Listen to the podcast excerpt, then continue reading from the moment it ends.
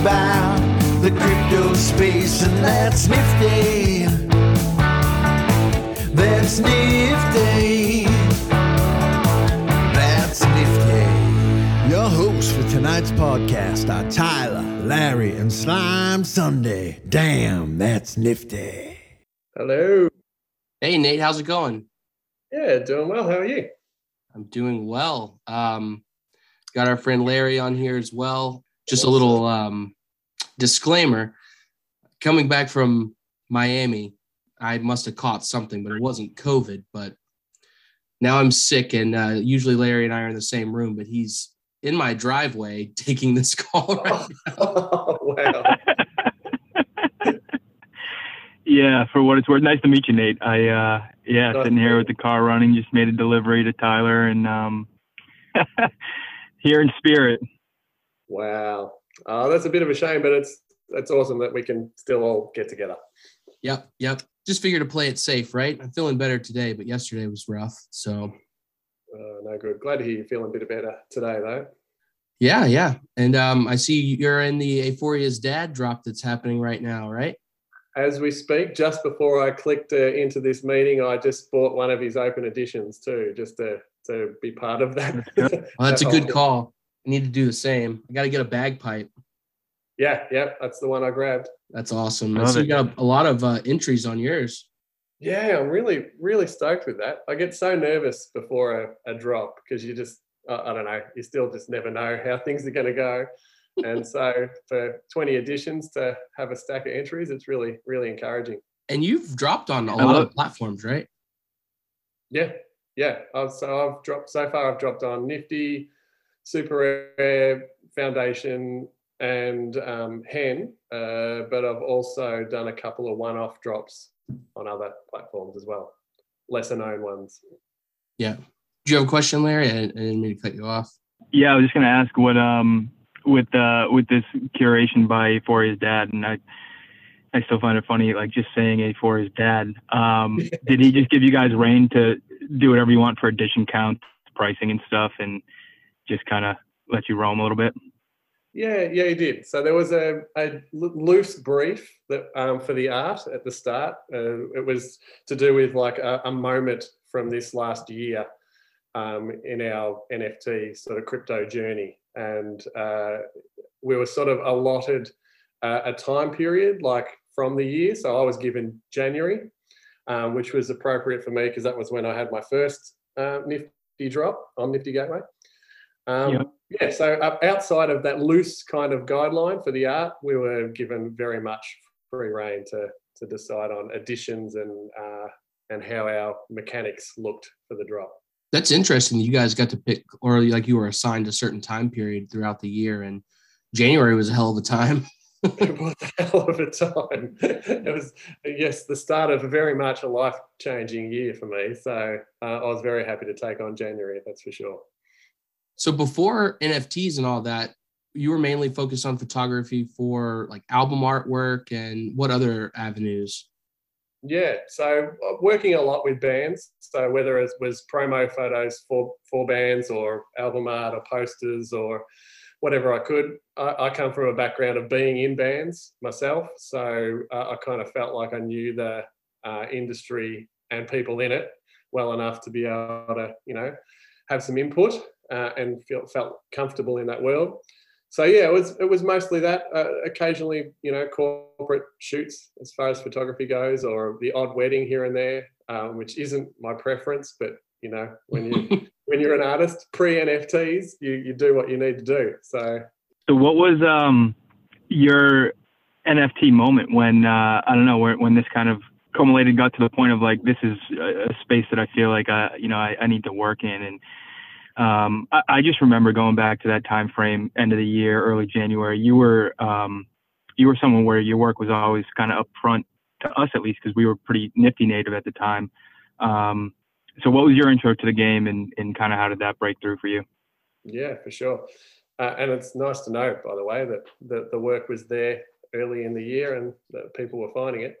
But um, as far as my intro into NFTs, uh, was a little before then. It was around um, October, November uh, the year before. And it was largely through people like um, Aphoria, actually, uh, and Blau. Uh, I started seeing people talking about um, NFTs, so piqued my interest. I had a, a couple of uh, followers on Instagram direct message me and ask me if I would was selling my art on Super Rare, and at the time I didn't know what that was. So looked into it, um, saw these other people like Blau who had been following me on Instagram um, for a while, which was kind of nice to find out. Uh, looked into it, uh, it, a little bit, um, reached out to, to Justin Blau, and um, he sort of set me up uh, to, to be honest. Like he uh, talked me through it, uh, made some introductions, helped me um, do applications to to a few platforms, and um, and it all kind of went from there. And then uh, I've told this story before, but Justin was awesome enough to buy my first ever NFT on Super Rare as well. So he really did uh, have a massive, massive impact on my whole journey here, and I will be forever grateful for that.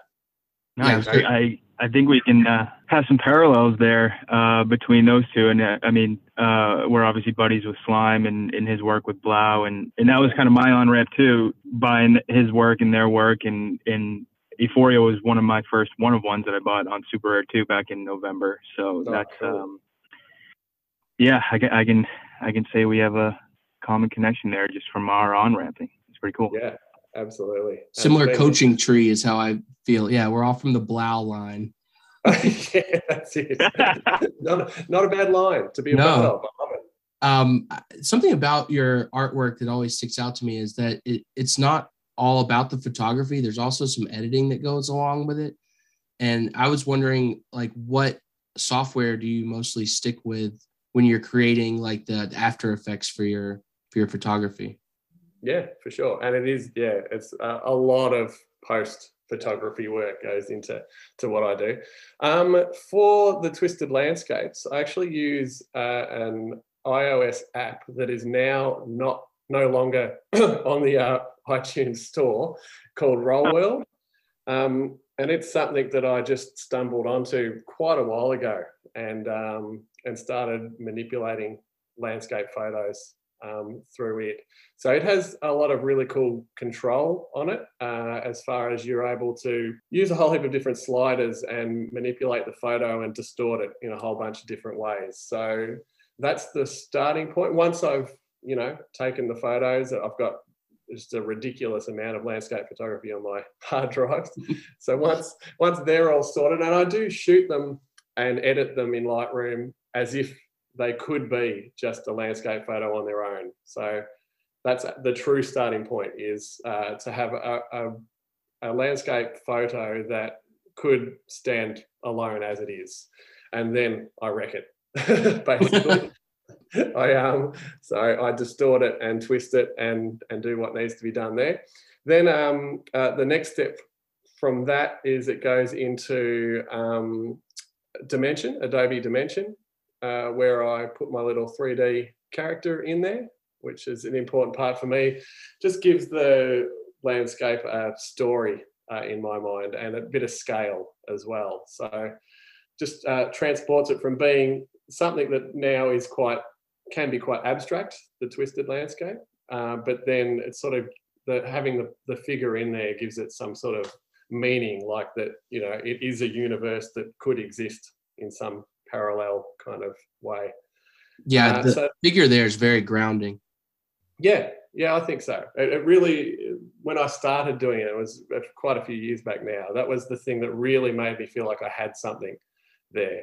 So the the twisted, distorted landscapes was one thing, but it really became something else when I added the the figure in. So that was that's a huge part of it for me and then from there, um, I just go back into Photoshop and you know edit until I feel like the the color is right and the vibe is right, and you know uh, that kind of is where it finishes usually. Or um, if I'm animating, I either use um, After Effects or an app uh, called Plotagraph, which is an app that takes stills and just has this slight um, looping movement that you can add to a still. So that's a bit of workflow from the, the twisted landscapes, I guess.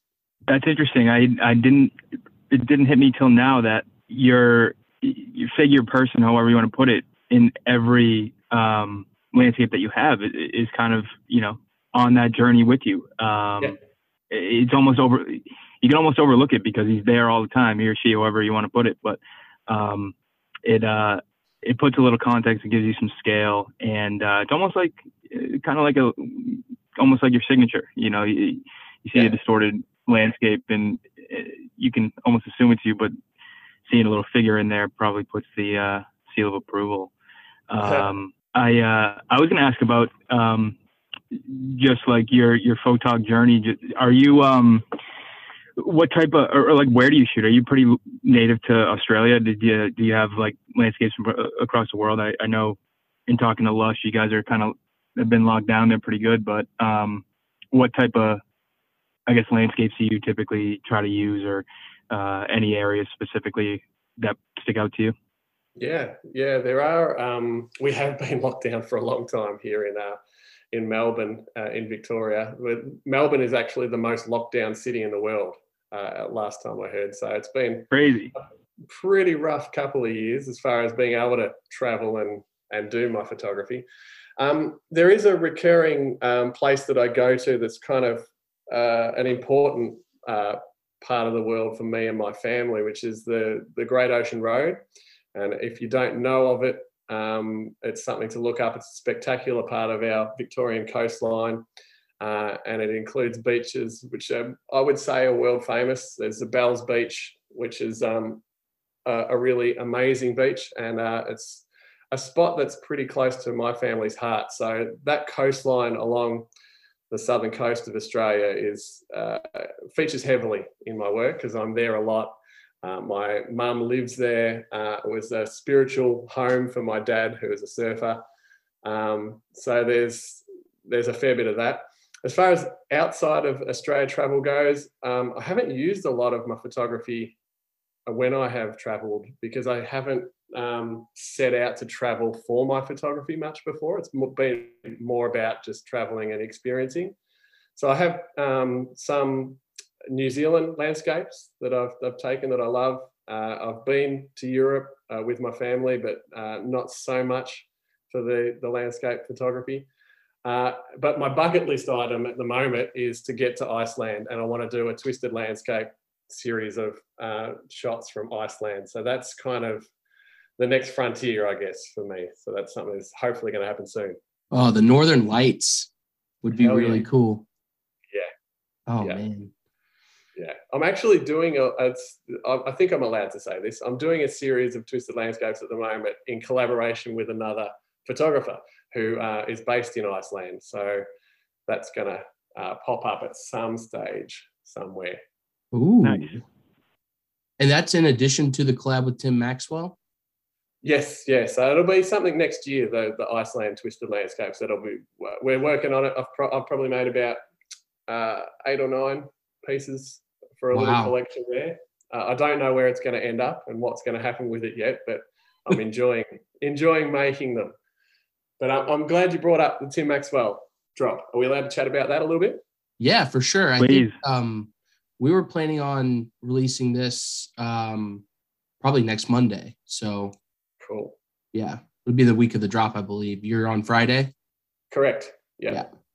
Really, really looking forward to this one. So, so um, a dream collab uh, for me, and I, I like to think that Tim thinks that the same way. um, but uh, our styles, uh, for those uh, who may be a little bit familiar, uh, we have I, I, do a lot of um, black and white line uh, landscapes as well. So this is aside from my twisted landscapes. Uh, and Tim's hand drawn pieces, uh, his and my styles really fit hand in glove. So, uh, putting together the artwork for this upcoming drop on Nifty uh, has been just awesome fun. It all came together really, really easily, which is one of those things I kind of equate to. You hear um, bands talk about like their hit singles, how uh, sometimes the writing of the song it just happens naturally and quickly and organically, and that's kind of the way I felt about this um, this collaboration. All of the pieces of art really came together without too much wrestling, and um, and really really excited about putting it out there and and sharing what we've made. So how does that start? Do you just have like an idea and you guys shoot that back and forth to one another, or do you have pieces in mind that you then try to meld together, or like how does that collaboration actually take place? Yeah, we well we'd known each other for a little while um, via Instagram, and so we sort of just chatted via DMs and had done one um, collaboration previously where I just sent Tim some stuff and he messed around with it um, digitally. Uh, with this one, I kind of had the idea that I wanted to use his hand drawn pieces more prominently um, rather than it, it, being, you know, entirely digital collaboration. I liked the idea of us working with his um, organic hand drawn pieces more. So that was the sort of loose starting point. So he sent me a folder of um, a heap of his pieces that he hadn't previously used or released anywhere. Um, and I just went to work and started building these little uh, these little line landscapes. And uh, so his hand drawn parts are often, not often, always the sky in these pieces, and then my um, digital line landscapes are the land. And then again, we've got my little dude, 3D dude in there as well. So featuring in all of the pieces. Uh, so yeah, it's, it came together just perfectly. The, the, it's like it was, they were meant to be put together, these two sort of uh, different types of lines, if you like. It's really cool that you had access to like you know this entire catalog of unreleased stuff that was like you know you get to pick and choose through. Like i think that's a really cool way to do collaborations. Yeah it was amazing. Yeah and uh, uh, for those listening that haven't checked out tim maxwell's uh, art before it's maxwell inked on um, twitter and on uh, insta and he's it's incredible what he does it still blows my mind so it's all hand drawn um, the pieces are usually quite large as well so it takes him hours upon hours upon hours to complete just one piece. Uh, so the commitment to his his um, craft is uh, it blows my mind. So I absolutely love his work.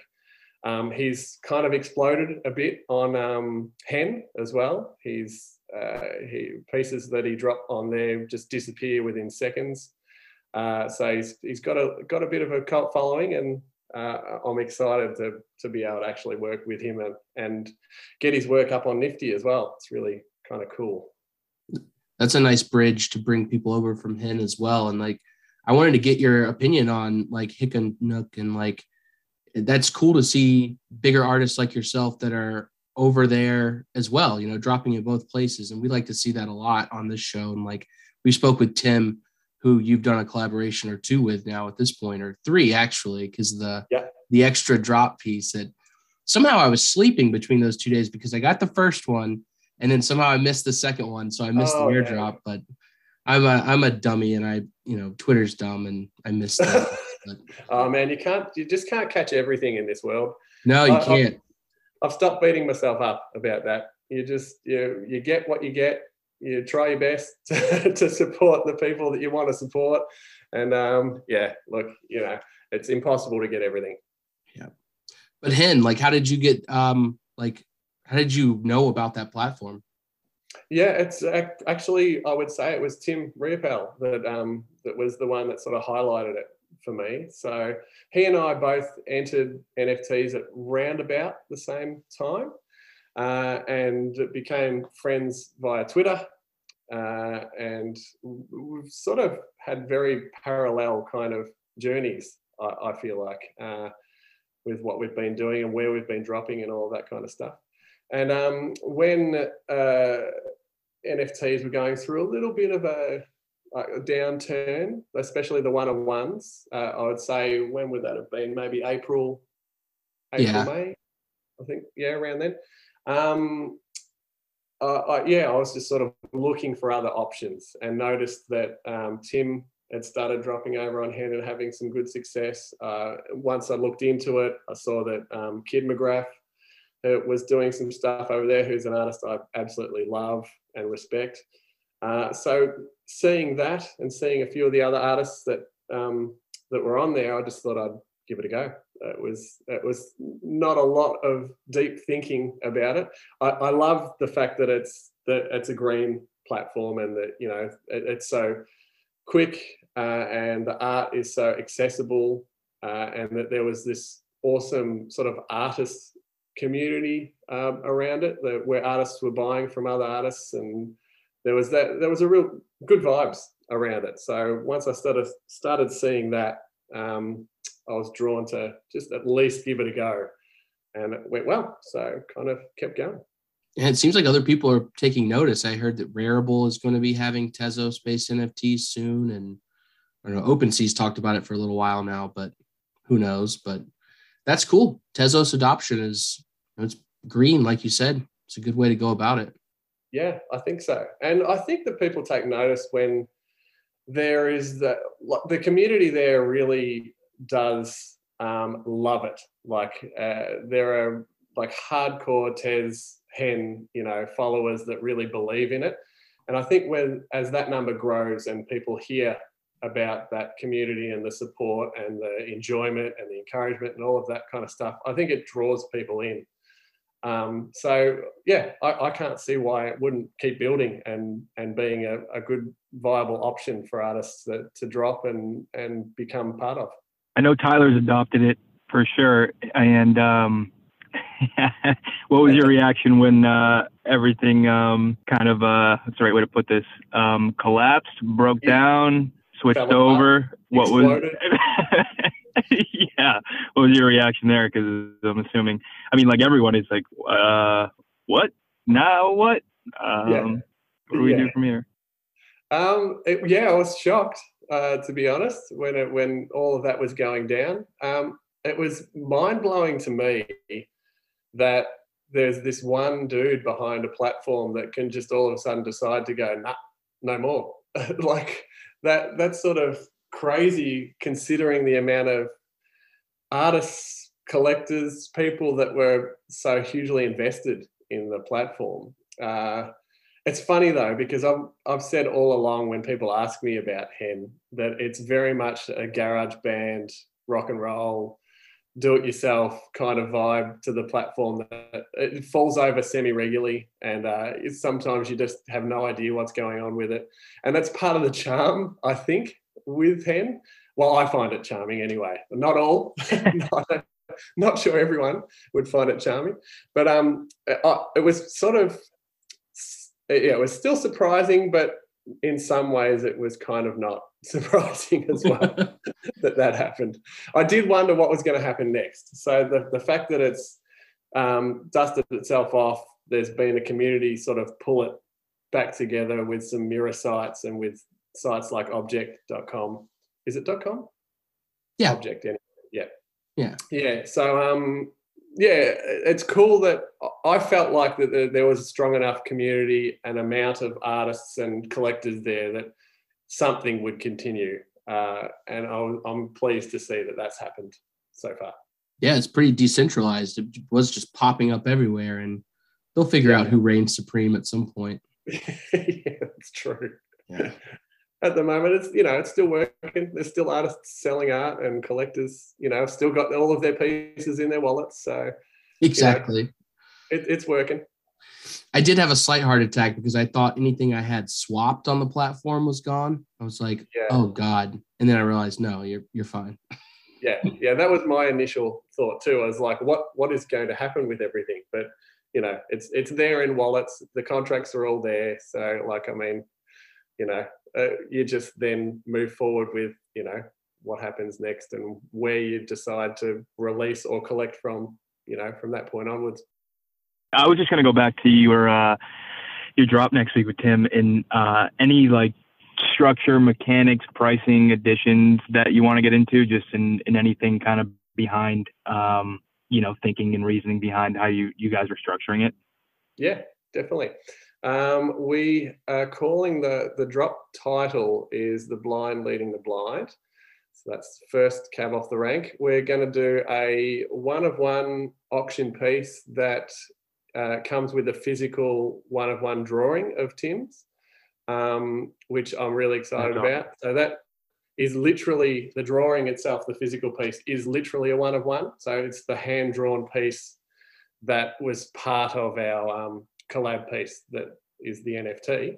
Uh, so that's a really, really cool piece for someone to pick up as a one of one. There's also going to be a pack of seven pieces, which is going to be the seven deadly sins. Um, so that'll be one purchase, and you've got a whatever percent chance of getting any of the, the seven pieces that are part of that pack.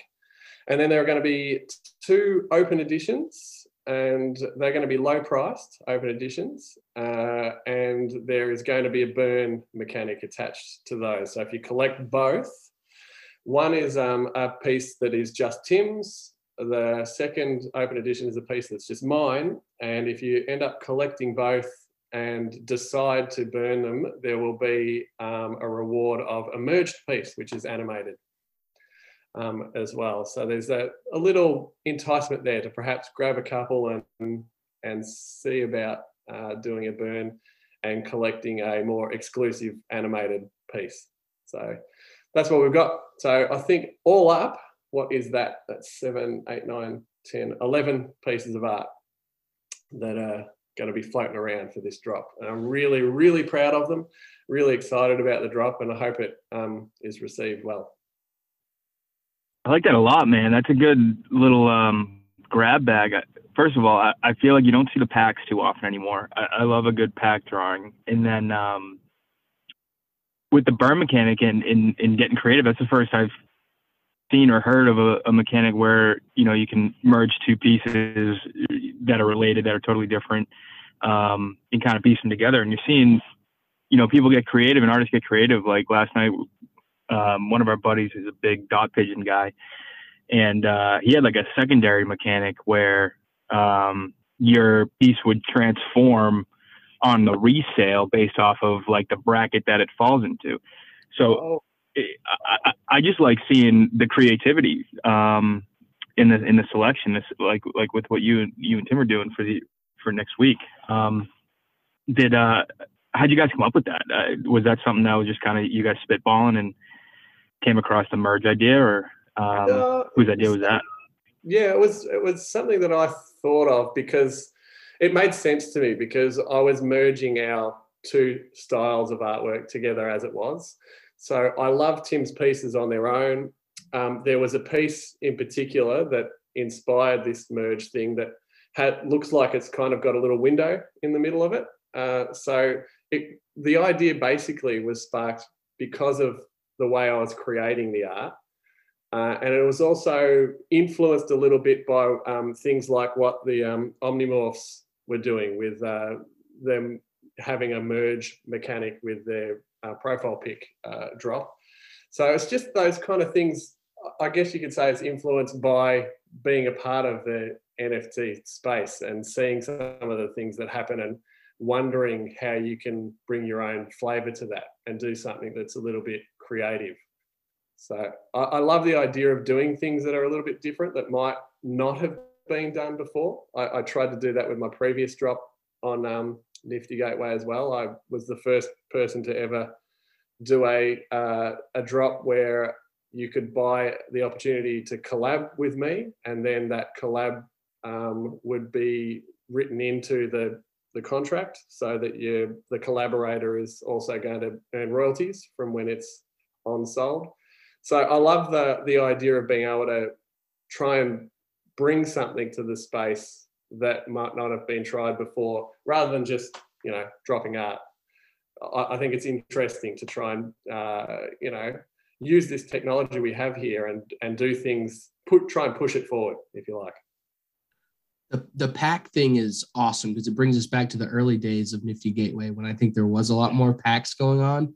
Yeah. You just love that feeling of like not knowing what you're going to get. That's that's half the fun, right? hundred percent. And it takes me back. I was a basketball card collector. when I was in my younger days. So it takes you back to that feeling of like it's exciting. You're, you're buying something. Are you going to get something that's valuable? Like it's it's cool. I haven't done one before either, so it's my first pack drop uh, on Nifty, and I'm really excited about it too. Oh, pack drops on Nifty, right? Well, yeah, that's another thing we can talk about. How insane was that? wow. Was it 91 million? Oh my! I just couldn't. I, was sitting there watching. I bought um, I bought a couple of uh, editions, or if you want You to call have to. You have Yeah. to. Yeah. you got to be be a part of this this kind of historic stuff. Um, but just sitting there seeing that number rise, like oh, it's just mind blowing. It went up every single day. It didn't matter. People were scooping them, scooping them. It's just ridiculous. I still can't compute that in my mind. Larry messed up and Well, I think it ended would've- getting like, I don't know, 13 of them, 14. Yeah, I'll just tell the story beginning to end. I was at dinner with some folks I work with, and uh, I was like, all right, I got to buy some merge. So I bought one, and I, all right, well, and then I saw the thing where it started with 10. So it's like, oh, don't, that's going to get someone. So I bought one, and I, I can't just buy one. I got to buy another one. So I went to go buy another one, thought I deleted the 10, added the one, Uh oh. and, have, and minted 11. minted 11. So I didn't Wow. realize it until I went back to mint another one because I thought I canceled the order. I was like, Yeah. oh shoot, nope. And then I like, I, like just backed out of the page as fast as I could. And um. Not until I got the note, the third email notification did I realize I now have 14 mass. Um, so yeah, they got me, but I'm just gonna, it's just gonna be a happy accident. Another uh, Whoops moment. decent trip along the way. Yeah, just a whoops, a light whoops. I think it's going to turn out well for you. yeah. Yeah. We'll Good see. We'll- yeah, I mean, we could have bought 15 cubes at the time, and we'd could be maybe like retired at this point. So, uh, I, s- I still have massive regrets over the um, the cubes. I didn't didn't buy in on that, and it's that's one of my massive regrets in this space so far. I know you can't get everything, but that's a hurtful one for me that I didn't jump in on that one. Well, it hurts to not jump in. It also hurts to jump in and then sell too early. Oh yeah, It's a very similar regret, but like those are two buckets that I put most of my things into. It's not that I jump into things and then they don't make money or they're, you know, I, I don't like them or something. It's always I didn't make the move or I made the move far too early. yeah, yeah. It's again, yeah, it, it's all speculation, isn't it? So you're just doing your best and doing what you think's right at the time. Buy what you like. Can't go wrong. Yeah, buy what you like. That's top advice. Number one. Yeah. But yeah, insane that Pak drop. Still still wrapping my head around it and what it means. I can um I can totally well not totally relate relate, but almost relate um to your story, Larry. It's I I went to buy one merge and because I've got some money in my Nifty account, I think I don't know whether it naturally went to the 10 like it, it had 10 listed. It does. That's the default. Yeah. Okay, the default's 10. So I very, very nearly bought 10 without knowing. so like I, I just got away with it because I had a little double take and then realized what was going on and changed it. Yeah. It was like four thousand dollars. It was like, no thanks. Hang on a second. Yeah. it was funny because I just took like all my like shitty altcoins and it was right before they all tanked and they're like, all right, I'll just pay for that with this and move on from those. But um, yeah, Basically it was it to ash. it was funny. Yeah, yeah, I got a bunch of ash now if I want it. But like, yeah, those it, it's mind-boggling, man. Like, like, like I don't, I don't know what's going on. Uh, First of all, like I have no idea what's really going on. I don't know what's going on with the bugs and the people that are pulling them out and stuff. And like, should I have bugged one? I, like, I, I don't know. I'm just gonna try to hold on to one for as long as I can. Yeah. Oh yeah, that bug thing. That was like I heard that there were problems if you removed them from Nifty Gateway in OpenSea. If you were to sell them to someone else, um, you know how it's supposed to merge with the other one of the the buyer. I think there was some sort of bug that was happening where it would end up like staying with the seller or something. I don't know. Something odd was happening where they've stopped all secondary sales. But wow. I'm sure they'll figure something out. I don't know what it is, but Nifty Gateway has been all over Twitter like calm down. We'll we'll make this right for everyone. I'm sure they'll figure it out. Yeah, they will.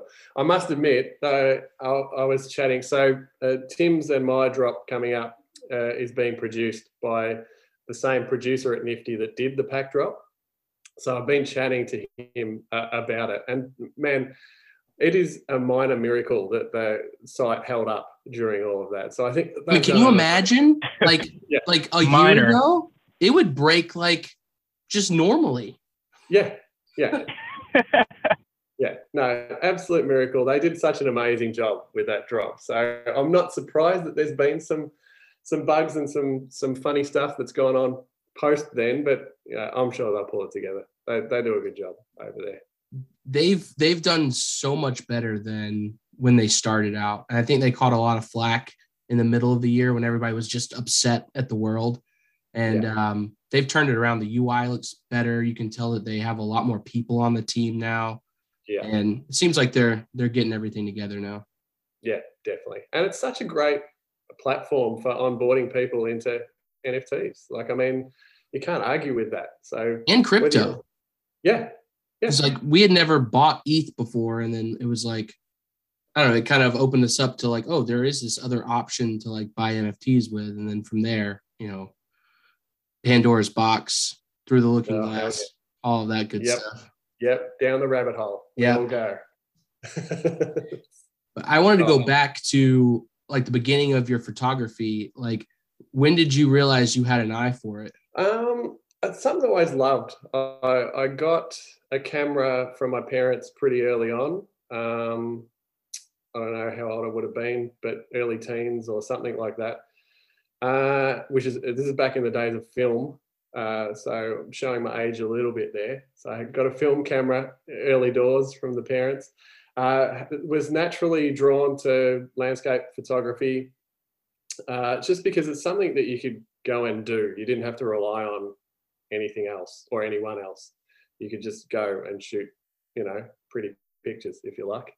Uh, and uh, uh, so I was doing that fairly early on. Um, uh, to backtrack a little bit further, I always always had that sort of creative uh, thing in my life. So I, I drew a lot when I was growing up. Was always interested in art at school, all that kind of stuff. So uh, yeah, so then back to the photography side of things. Um, in doing that landscape photography, I'd, I'd print a few out. Uh, friends and family would often comment on them and say, I like what you do there. I, I displayed a few at like local cafes and some got sold. And so that, that feeling of first selling your first piece of artwork, there's, there was nothing like that, that someone chose to pay money for something that you had produced. Puts a value like on you. It like yeah, feels like it's it's validation. Yeah. it's 100% validation straight away. Um, so, feel, having sold some photography, um, I was probably late teens at that point. Um, I felt like perhaps there's something there. I was never going to stop doing it, but um, I guess at that point in my life, and th- I started studying photography at university as well. So around about that time, I kind of felt like the you know, it'd be something that I'd be doing forever. Whether it would be turned into a job or whatever, I, I had no idea at that point. But um, yeah, I, I would say probably late high school uh, was when I knew that it would be something that I'd had an eye for and I'd probably be doing forever. Yeah. Like shooting on film, is that something that just has nostalgia, but Yeah. it's like not really worth doing anymore? Yeah, yeah, yes. It's like a, an art form to preserve, but it's really Yeah. a, time consuming thing, Oh, right? yeah. time consuming and expensive. So when you start having to process and um, develop film and, and print, you know, like eh, that is that's expensive nowadays, and to track down, you know, the right films that that you want for your camera as well. So I don't do it anymore. Um, digital obviously is amazing for me because you can take as many as you want, edit away, you know, and you can, you can have these massive libraries of, of images rather than having to really, I think something that's lost in the digital thing is really having to think about your choices when you're shooting on film because you've got 20 shots or 24 shots or whatever or 12 or you know however many for the, the camera you're using uh, the, and you have to make sure that you know you're going to nail make know, them count yeah. Make it count absolutely. And there is something kind of beautiful about that um, and that's lost in being able to just fire away a million shots on your digital camera. So there is you know there's there's something to be said for that um, analog experience but uh, i only shoot digital now. That that's just how it's played out for me. But if you see like something in analog there are, there are certain features of it that will catch your eye that's different from digital photography where it's like you can tell that it's analog almost. Like can you see the film? I think so. I, I was having this uh, discussion with another photographer friend of mine the other day who shoots still shoots film. And um, although you can process digital shots now with that vintage feel i still think that there's an element of uh, if you've shot film before and if you've worked with film, I think that you can tell that it's film. I don't like I, I don't know how I'd go if I was put to the test on that, but I feel like there is an element there that you could pick. So yeah, there, there's a there's a nostalgia there. There's something about it that I love, but you know, with what I do now, digital's the go, obviously. Yeah. And with processing film, is there any art to that, or is it all the same process? Like you process photos the same way in a darkroom every time, or can you mess with that process in a way to add your creative flair to it?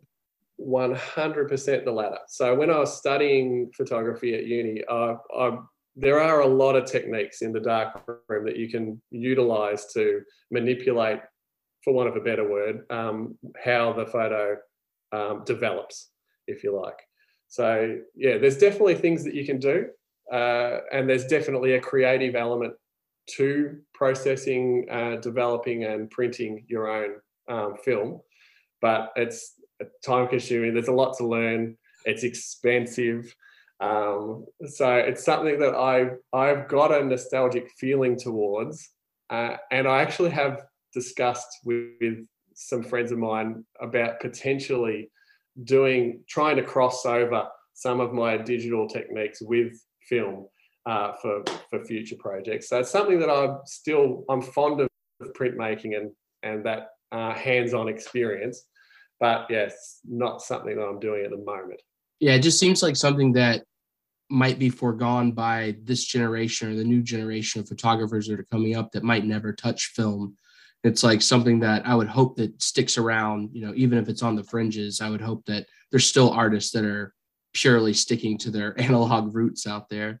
Yeah, and there are. There definitely, I, I think that it will hang about. Uh, but you're right in saying that it could easily be overlooked with just the ease uh, and the technology that's available even now just in our pockets with I, I just got a new iphone 13 pro and holy crap, the camera on that thing is unbelievable. I'm getting ready to um, upgrade. That's the direction I'm going to head. I'm glad to hear that from a photographer that the camera's good. oh, it's, it's ridiculous for something that you pop in your pocket. It's outrageous. Um, so, yeah, so give us a amazing. give us an idea. How long ago could you have a camera that was just as good, but only in a camera format? Like, how long did it take them to get from the camera being this good to like having it in a phone in your pocket? That's a good question. Um, so I've been shooting on Canon uh, 5D for a while now, as far as that's my professional go-to work camera, and the sensor on it is pretty incredible. So it's a it's a, a, a fairly high-end uh, camera that I use for my professional work. Uh, as far as the phones go, I think I had a what's the one previous to this new one? I had a, a XS, and the camera on it's pretty amazing. And then before that, I think I don't know what it would have been like. Uh, what was before the XS, like an eight or a nine? I, I don't think they were strong then. So I think the XS was probably when I started going. Well, I could be out and about taking a decent photo with this thing that's in my pocket and I could still use this as something that I could use in my art or or whatever. So yeah, probably probably the last few years, the cameras in the, the phones have been just phenomenal. That's good news for up and coming photographers, knowing that, you know, if you can get a phone, you can be a photographer. Can, yeah, absolutely. And I think that that's there's a movement uh, for that anyway. There has been for a long time since I've been on Instagram, really, of, of phone photographers uh, just using whatever technology you have with you and having an eye for it, being able to know how to use the technology, uh, and then use it in your way and make your own art that way. So I, I've sort of never been that snobby or you know a purist of having to use a digital SLR camera that's got an amazing sensor. I think you can be just as creative with whatever tool you have. So yeah, I mean, you see that with you said you use some of the iPhone apps, right, to do some of the editing, right? So it's like Correct. whatever. I'm sure your Instagram like communities are ones that maybe brought those up to you and been like through DMs or something like this is something you should check out. Yeah, yeah, absolutely. That was the first rabbit hole for me. Was when I got on Insta was uh, finding all of these like graphic artists and 3D artists and people that were uh, you know, using technology to create their art and then sharing it on Instagram. That was that first sort of light bulb moment that, oh, I could do that. I could, you know, make some art with these photos that I'm taking. And I got into a whole um, thing where I was beta, beta testing apps for a while there just because I got into this whole. Oh, wow. Whole thing of um, meeting developers and you know trying to work out what was going to be a, the cool next thing that I could use with my photos. So that was definitely a thing. So it's scary though when you're beta testing them, you get really used to using this tool that might not end up panning out, and then you got to find somebody else that does something similar. That's very true. Yeah, under with most of the uh, ones that I tested, they ended up being apps that were quite popular and did go down well. So, what happened was, to the one you were talking about with Twisted Landscapes? Is that one yeah. still around? You said it's it's not around anymore. Not available anymore, and I honestly I couldn't tell you how or why or what happened. So it was something that I've been using for ages, and then all of a sudden it just wasn't on the App Store anymore. So, so did you have to find something similar, or just like figure it out on your own? There are other similar things, but just um, as an aside, it's a good advertisement for keeping old iPhones because I still have it on an old iPhone that I can go back to and use. So there you go. Yeah. Wow that's crazy that you're gonna have to keep this old iPhone to always do your twisted landscapes. yeah, yeah. There are alternatives. I can make them other ways, um, and I have found ways of doing things, which I kind of like as well. I kind of like that it pushes you to be creative. You know, I, I don't. I found these because I was messing around with apps, and that's how I found how to do and make these things that have become, I guess, you would call one of my signature things to create. Um, but I kind of like being forced to try and find something else as well. I don't mind that. It's how you keep growing. Yeah, yeah, that's it. But yeah, I will hang on to that old iPhone. keep it handy. It's gonna be like a like a I don't know what what's a new tool. It's like a handsaw nowadays when everyone else is using like a power drill or something. Um, Give me that iPhone eight. I uh, yeah, yeah, that ancient thing.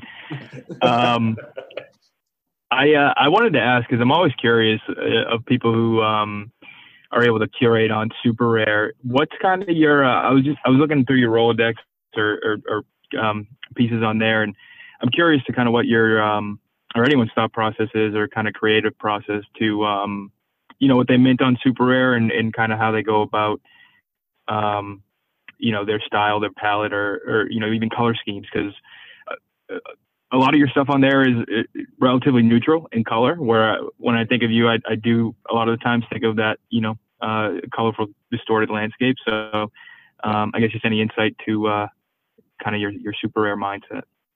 Yeah, for sure. Um, was something that I kind of almost accidentally fell into on super rare was that uh, I chose my first piece based on um, some discussion with Justin Blau, uh, he had followed me on Instagram based off that sort of trippy black and white stuff that I do, monochrome stuff. Um, and so, with my first few discussions with with the people that I was being introduced to um, within the NFT space, those were the pieces I kind of uh, leaned on a little bit. Uh, those trippy monochrome, uh, black and white lines, all of that kind of stuff. So it is one of the main couple of things that I tend to do uh, with my art. So I've got my twisted landscapes and then I've got my sort of trippy monochrome stuff. So first piece up that was ended up ended up being collected by was uh, a twisty black and white thing, uh, for want of a better description. And then I I um I did just sort of go down that path for the first few pieces on Super Rare and sort of uh, maintained a, a, similar look with with what I was releasing there.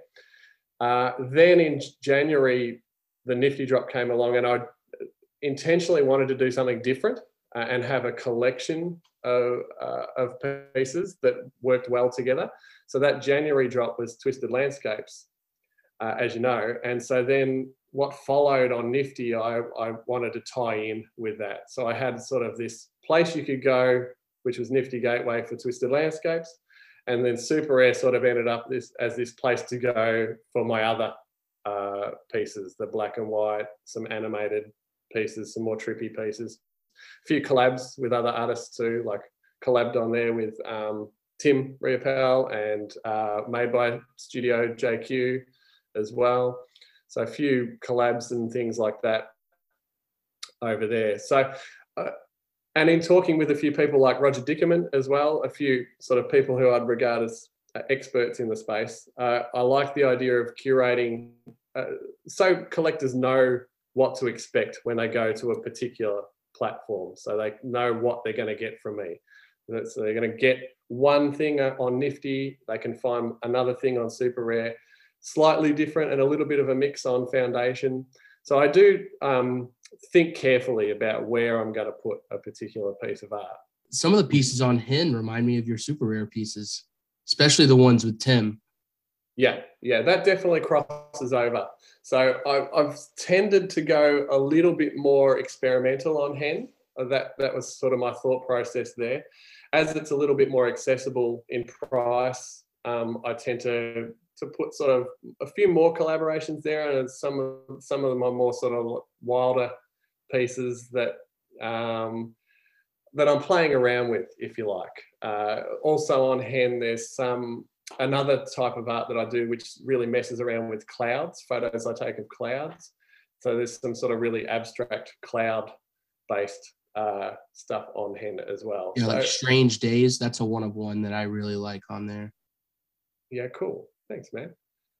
Yeah, I'm looking through those now, and I I do like the Cloud series a lot.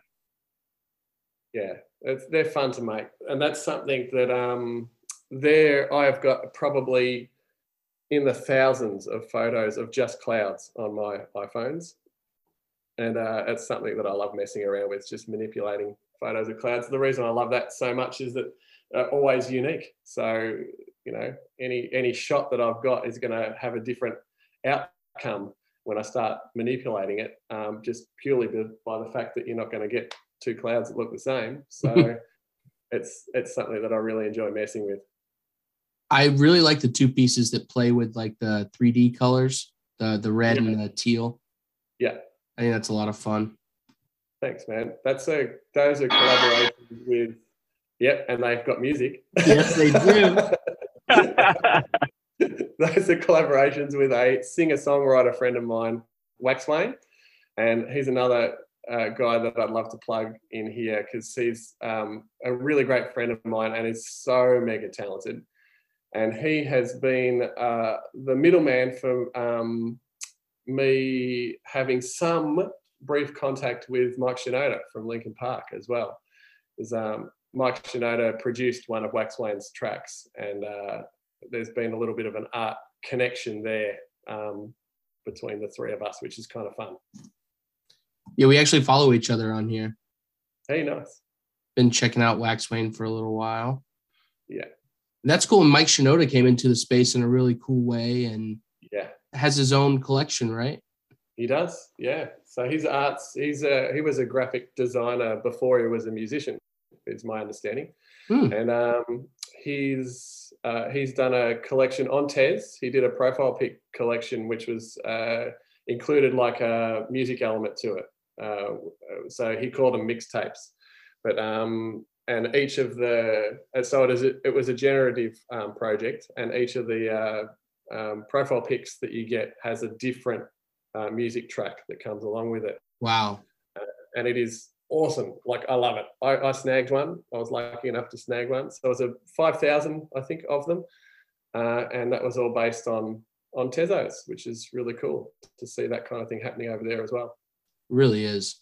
There was there was one other tweet that I saw on your timeline that I thought was awesome was Super Rare Zach doing the proposal Yeah, behind your piece. yeah. Tell us how that went down.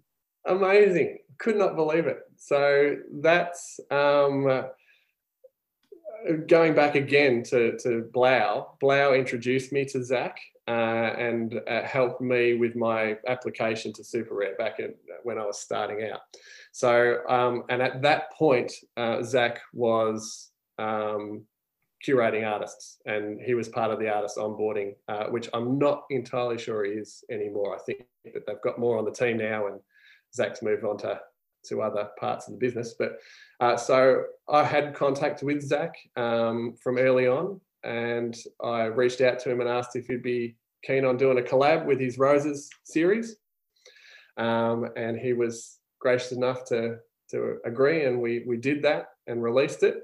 And then um, it turned out that uh, he was able to get that piece up on the Super Rare monolith at, Art Basel in Miami and uh, yeah, he he made his proposal to his his partner now, and uh, it was a really really special thing to be a, just a small part of. It was really exciting.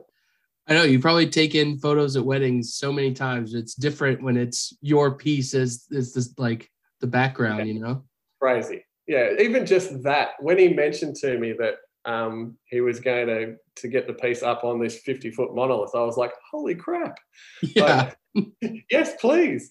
So that alone, and then he mentioned that he's proposing as well. It's just uh, it's such a really, really cool uh, little story to to play a small part in. Like uh, I, I love that, Uh, and that's so now that's something that he'll and his partner will forever um, remember. Is is that moment? There's the the artwork there, so it's become this moment in time, which is I don't know, like, like there's I don't think there's heaps better than that for an artist where when you can have uh, part of your work uh, as part of someone's uh, an important part of someone's life story is uh, there's not too much better than that if you ask me They'll have to explain to their kids like who Nate Hill is. yeah You know? absolutely that's it Who's, who is this guy Yeah. yeah very Oh, cool just some guy. yeah just some nft guy Yeah, Nate, we really appreciate the time, man. We're glad we got to sit down and talk with you and you know, pumped for the collaboration with Tim Maxwell coming out on Friday. Was that the 17th? Did I make that up? Yeah. 17th. Cool. 17th that's it Nifty Gateway. You know where to find them. Absolutely. Get on there. I'd love to see everyone jump on and support. Um, Tim uh, is just an incredible artist. So I feel honored to be uh, part of it with him and would love to see the collection do well and end up in, you know, a heap of people's collections, wallets. Let's do it. So we've got Nifty Gateway and then Iceland way down the line. Anything in between those? Yeah, there's a bunch of stuff in between. I'm, um, I think I mentioned the Twisted Landscape collab with, it's with Hollow Sun. Uh, I think I'm allowed to say that we're doing it. we haven't actually announced anything anywhere, but we're doing it. Um, but I don't know where and when and how that will be released yet. So there's that. I've got other collaborations that I've been working on, which I'm really excited about as well. It's one of my favorite things to do as an artist is work with other artists um, and combine, you know, what you do. You never know what you're going to get when you do that, which is exciting. Um, you guys will have heard of Young and Sick. Um, I'm collaborating with him on a piece, which is really, I'm stoked with how it looks. I'm sure the So, colors are popping on that. The colors are wild on that one. So that's going to be a fun one to put out there at some stage. Again, got no idea where and how we're releasing it. That's the way to do it, though. Don't give anyone any hard dates. There's no reason Yeah. to. That's it. That's it. We'll just it'll off end up time. out there sometime. Plenty of time. Yeah. That's it. So yeah, there's those Yeah. things. No- I've got another um, quite a large scale plan for next year with Twisted Landscapes. So there's there's heaps on my mind to do with that, uh, and this now is a good opportunity to just say if there are any collectors out there that hold any of my Twisted Landscapes that the story is going to continue with those, and I- I'm going to make it worth people's while to to be on that journey with me. Pick them up off secondary. Go scoop Hell 'em. yeah, hell yeah, let's do it. Awesome. Appreciate it, Nate. Yeah, man. This is uh, Go ahead, Larry. I, I, yeah, no, I was just gonna say, man, I, I, I appreciate you coming on and, and um, taking some time and kind of walking through. I, I really do think like the uh, what you do with your collaborations and um, you know, kind of community-based work and working with so many different people, onboarding people, you know, however it might be. I think it's kind of like the um, ethos of, of of this space in general. So I just wanted to commend you for that before we left. But um, Oh, yeah, man, this has been great. I, I appreciate you kind of walking us through, giving us some context and a little behind the scenes. Awesome. No, I really appreciate you guys having me on and uh, let me uh, have a little bit of a yarn about what I've been doing. So it's been fun. Oh yeah, man. Congrats on the drop tonight. Thanks very Yep. much. Excited. I'm going to go back and see how many of those opens sold for uh, Corey's dad. Yeah. All right. Let's go. Ori's dead. I always thought it was Fred. it might still be. Well, we got to go to Montreal and find out. Absolutely. Yeah. I'm, I'm, I don't know what's going on there. I'm just going to leave that open ended.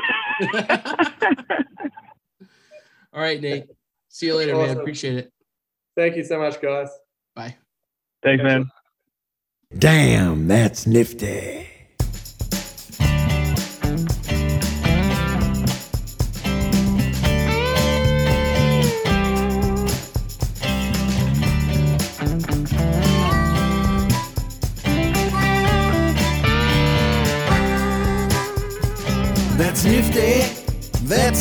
That's a nifty, nifty NFT.